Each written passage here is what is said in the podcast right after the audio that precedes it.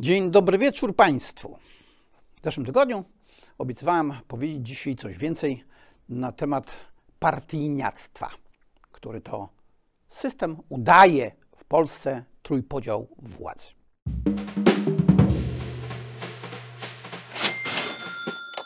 Był taki genialny rysuneczek satyryczny, chyba Sawki, sylwetka Jarosława Kaczyńskiego w rogu pokoju, dwa lustra w tym rogu, więc trzy obrazy z podpisem trójpodział władzy. Moim zdaniem zamiast Jarosława Kaczyńskiego równie dobrze można byłoby tam postawić kogoś innego z liderów partyjnych. Aczkolwiek rzeczywiście PiS i Jarosław Kaczyński skupili się nie tylko na połączeniu władzy ustawodawczej i wykonawczej, ale także i sądowniczej. Artykuł 10 polskiej konstytucji stanowi, że ustrój tego demokratycznego państwa prawnego urzeczywistniającego zasady sprawiedliwości społecznej zgodnie z artykułem 2 opiera się na podziale i równowadze władzy ustawodawczej, wykonawczej i sądowniczej. Podziale i równowadze. To jest dosyć istotne. Wszyscy szukają takiego zaczepienia tego systemu, tej idei u Montesquieu'a. A warto sięgnąć już do Polibiusza. Nie 200 z hakiem lat temu, tylko 2000 z dużym hakiem lat temu. Polibiusz pisał, że organy państwa powinny się właśnie równoważyć, pozostawać w takim położeniu equilibrium. U Arystotelesa w polityce mamy już wprost napisany trójpodział. Jego władza dzieliła się na władzę obradującą, władzę rządzącą i władzę sądzącą. I chyba to określenie władza obradująca świetnie pasuje do polskiej rzeczywistości, bo nasz Sejm to obraduje, natomiast uchwala, co mu tam przyniosą. Bo taki mamy system. Jednak my, Polska Rzeczpospolita, uczyliśmy pewnych rzeczy Europę i świat. Nie tylko Francuzów jeść nożem i widelcem, ale proszę Państwa, Anglików uczyliśmy zasad monarchii konstytucyjnej. Naprawdę. No, notabene z tym nożem i widelcem to też chyba tak było, przynajmniej tak pisała polityka z 15 lat temu. No ale wtedy nikt nie protestował. Wtedy mogliśmy uczyć Francuzów jeść nożem i widelcem, a dopiero później przestaliśmy móc. Co do podziału władzy i systemu konstytucyjnego, to Anglików uczył troszeczkę Wawrzyniec Goślicki. Taki biskup przemyski, a później poznański. Mieliśmy kiedyś całkiem mądrych biskupów. Wyślicki napisał książkę o senatorze doskonałym księgi dwie. De optimo senatore libri duo. Ona została wydana po łacinie i po włosku w Wenecji, a w 1598 chyba roku przetłumaczona na język angielski i wydana w Anglii. I skonfiskowana na rozkaz ówczesnej królowej. Chyba jednak w drugim obiegu jakoś funkcjonowała, bo z tamtego okresu są wzmianki o takim dziele. Bezsprzecznie korzystał z niego John Locke. John Locke, który napisał dwa traktaty o rządzie.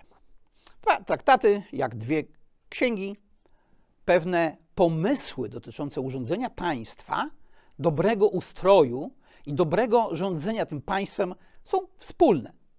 Niektórzy powiadają, że ten Goślicki poprzez zainspirowanie Loka i trochę chyba Jeremiego Bentama inspirował też twórców konstytucji amerykańskiej, głównie Tomasza Jeffersona. W systemie angielskim ten podział wygląda jednak troszeczkę inaczej, bo Locke bo on miał trzy funkcje władzy: ustawodawczą, wykonawczą i federacyjną. Ale wszystkie te trzy funkcje powierzył dwóm władzom: wykonawczej i ustawodawczej, bo wykonawcza miała sprawować i funkcję wykonawczą, i tą federacyjną, czyli prowadzić politykę zagraniczną i obronną. Prawie w ogóle nie pisał o sądach.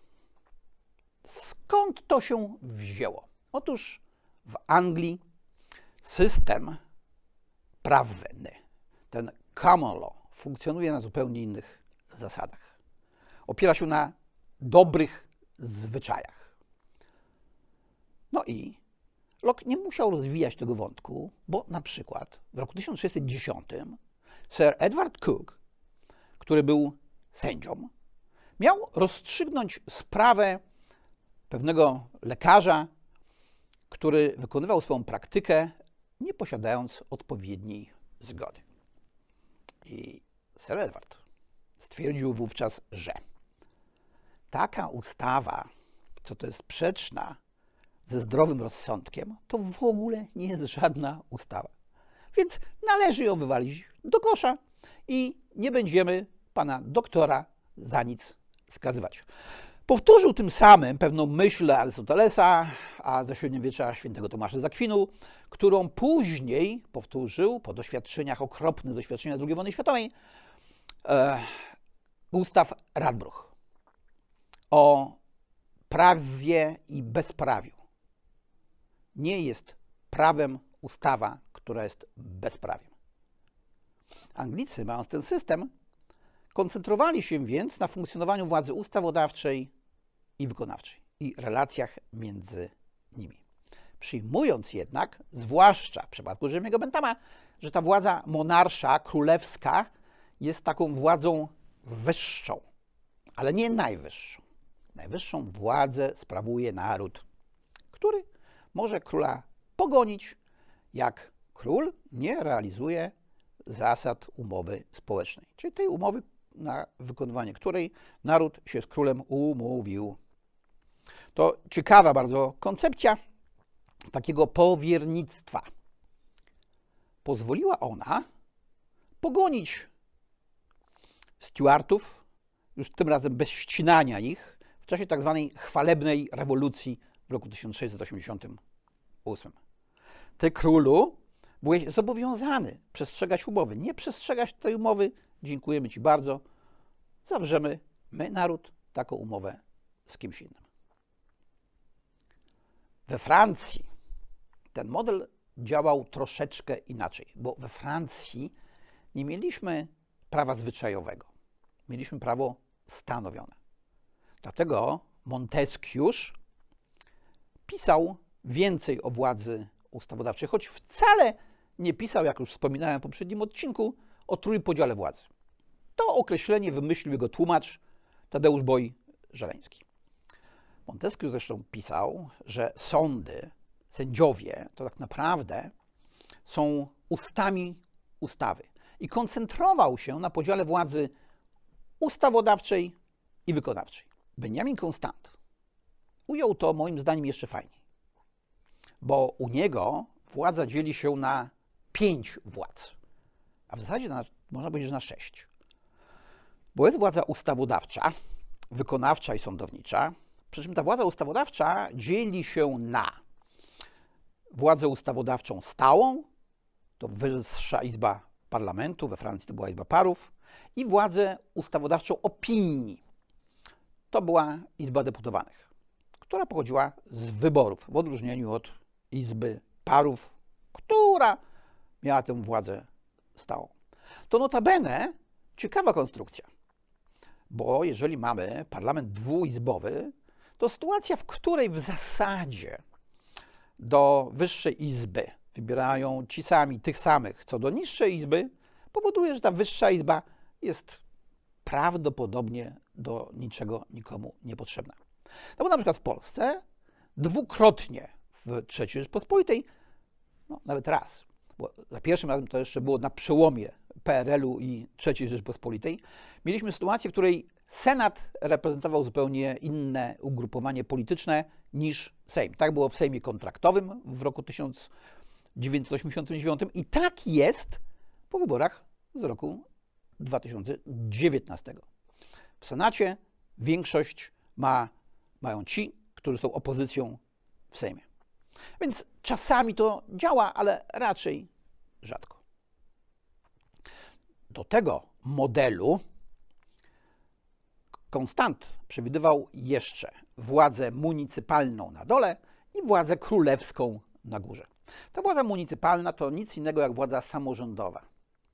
Konstant bardzo trafnie powtarzał, że te władze samorządowe są bardzo istotne dla ludzi, którzy żyją życiem lokalnym, bo zakres ich uprawnień i kompetencji jest zupełnie inny, ale i zakres zrozumienia pewnych spraw jest zupełnie inny.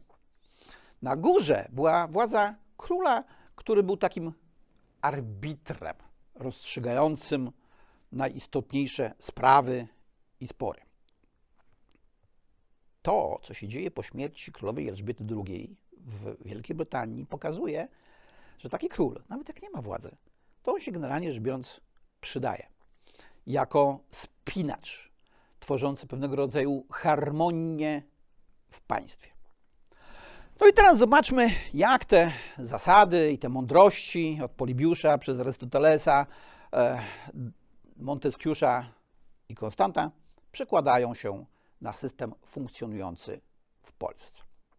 Otóż twórcy polskiej konstytucji, choć napisali w artykule 10, który już przytaczałem, że ustrój Rzeczypospolitej opiera się na podziale i równowadze tych władz, nie zrobili nic, żeby on rzeczywiście się opierał na tym podziale i równowadze. Podziału nie ma.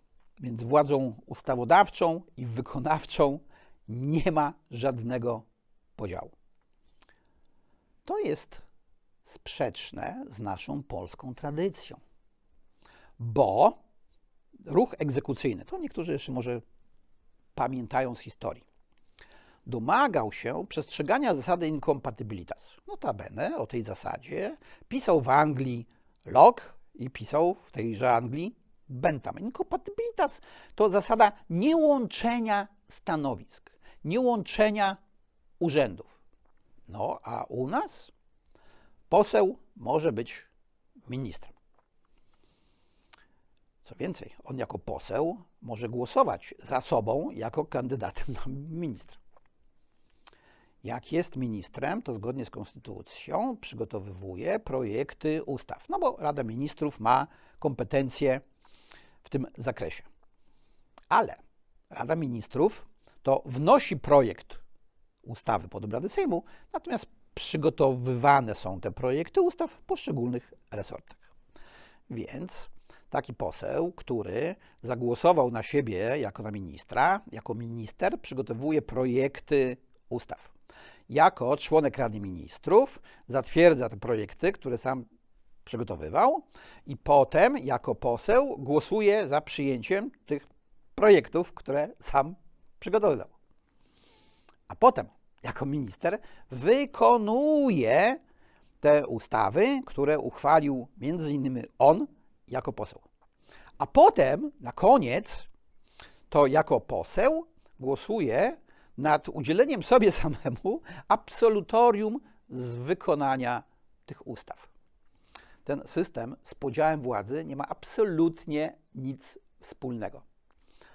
Mało tego, to jak fatalnie on funkcjonuje, jest potęgowane przez kilka innych postanowień Konstytucji.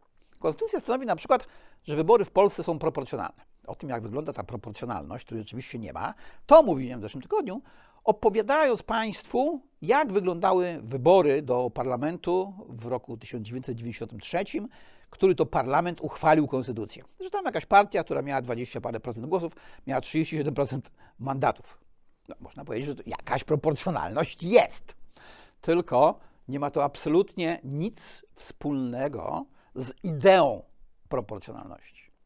Ale jak w Konstytucji jest napisane, że wybory są proporcjonalne, to to oznacza, że mamy system partyjny. No bo przecież musi być partia, żeby mogła podzielić się jakoś głosami tych wyborców i te głosy zmienić na mandaty. Jakby ktoś z Państwa chciał wystartować, no to przecież e, sam siebie nie podzieli. Musi być członkiem partii, musi być partia. I to jest zgodne z konstytucją. No ale dobrze. Niech sobie już te partie będą. Przyjęliśmy, że te partie są finansowane z budżetu. Aleksander Kwaśniewski, jak podpisywał ustawę o finansowaniu partii z budżetu, oczywiście tych istniejących już, czyli tych partii, które uchwaliły sobie to prawo o finansowaniu samych siebie z budżetu, powiedział, że to zmniejszy korupcję. Podkreślam, zmniejszy korupcję. No, jeżeli ma zmniejszyć korupcję, to znaczy, że ta korupcja jest. Nie ma w tym nic dziwnego, bo jedna z dużych, znanych międzynarodowych firm doradczych przygotowała kiedyś taki raport mówiący o tym, że w Polsce uchwalenie ustawy kosztuje 3 miliony dolarów. Lew Rivin to poszedł do e, Adama Miechnika po 17,5 miliona, e, ale być może przelistował i dlatego e, rozmowa jego z Adamem Michnikiem ujrzała światło dzienne. To był jeden z takich pierwszych przecieków, jak potem usowy na przykład, albo teraz e, te e, listy wdowczyka, czy jak one tam się nazywają. Jeżeli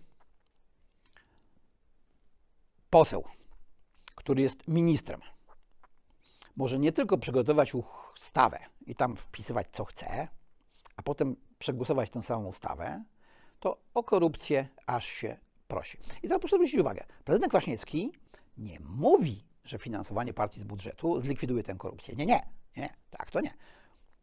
Zmniejszy. Znaczy ona dalej będzie, tylko może trochę mniejsza. Prawda, że śmiesznie? To finansowanie partii z budżetu uzasadnione jest ponoć artykułem 11 ustęp 2 Konstytucji, który mówi, że finansowanie partii jest jawne. No, tylko że ono wcale nie jest jawne i może jest z budżetu. Bo co prawda partie muszą e, składać Państwowej Komisji Wyborczej różne sprawozdania finansowe i one mogą nawet zostać odrzucone. Jak zostaną odrzucone, to wtedy finansowania z budżetu nie będzie i wtedy może pojawić się problem, ale to jest kwestia dobrego księgowego.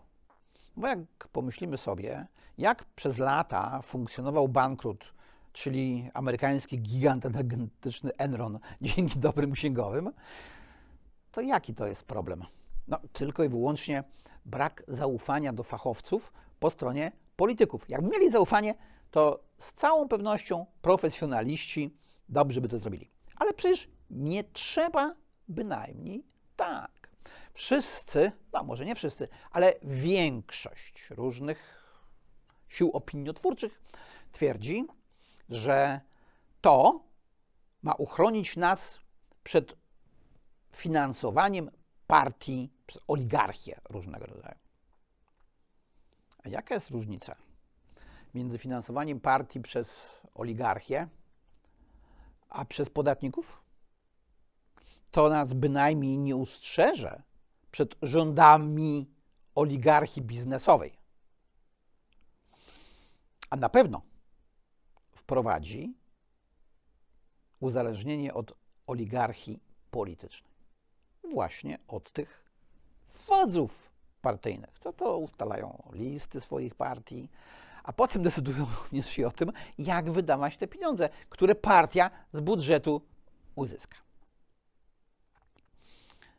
A zagłosować to i tak można jak oligarchia biznesowa czasami poprosi. Ale dobra, zostawmy. To są sprawy kryminalne, a tu się tym zajmować nie będziemy. Mam pomysł, jakby to można było rozwiązać. Tak, żeby wszyscy widzieli. Partia może mieć jeden rachunek bankowy, który funkcjonuje na stronie internetowej partii. Jest dostępny dla każdego, kto na tę stronę wejdzie. I na tej stronie, na tym rachunku odnotowywane są wszystkie transakcje w czasie rzeczywistym. Tak jak mamy w telefonie. i widzimy każdy przelew, który robimy albo który do nas przychodzi na naszym rachunku w naszym banku. Ma być jawne zgodnie z artykułem 11 ust. 2 Konstytucji? A no to proszę bardzo. Niech będzie jawne. Niech będzie napisane wyraźnie, komu płacimy i za co. Bo w przelewach bankowych jest taka rubryka za co. Oczywiście wszyscy sobie robią żarty. Może nie wszyscy. No, w biznesie to tam się wypisuje numer faktury najczęściej. Ale jak robimy jakieś przelewy prywatnie, no to e, nawet memy naród z tego e, czasami układa, co tam można wpisać. Na przykład przelew za dobry seks. Zdarzały się takie, e, pojawiały się artykuły, e, jakie to śmieszne historie w związku z tym takim niby absurdalnym postanowieniem, niby absurdalną rubryką, której nie można nie wypełnić, ale można wypełnić jak się chce. Pojawiały. Więc tu trzeba by było wypełnić skrupulatnie, bo wyborcy widzą i zaraz mogą zrobić awanturę. Ale po co? Wyborcy to mają płacić, mają płacić podatki. I te podatki mają spływać do partii. I te pieniądze to te partie już mogą wydawać jak chcą. Na przykład na ochronę prezesa. No ale te partie finansowane z budżetu, czyli przez podatników, mają jakichś swoich liderów, czyli wodzów.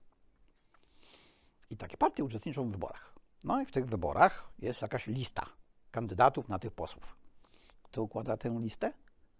No wiadomo, wódz. Prezes, przewodniczący, jak go tam zwał, tak go zwał. Ostatnio Donald Tusk błysnął i powiedział, że na listach jego partii będą sami aborcjoniści. Nie będzie mu się tu szwendał po semie ktoś, kto mógłby zagłosować inaczej niż on każe. To świetnie pokazuje, na czym polega system. Tylko po co wydawać te pieniądze na tych wszystkich posłów? Bo to czasami oni nawet by chcieli dobrze zagłosować, ale się mogą pomylić. Przecież tyle jest tych głosowań, że oni muszą patrzeć uważnie i tak robią, jak głosuje, jakie polecenia głosowania wydaje przewodniczący klubu parlamentarnego. Nawet nie wyłamując się z dyscypliny, tak zwanej partyjnej. Mogą przycisnąć zły guzik. I tu ciekawostka.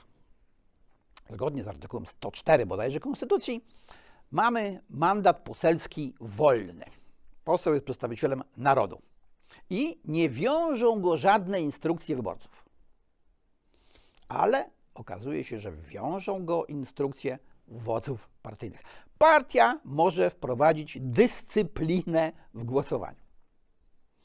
Nie mogą wyborcy, może partia.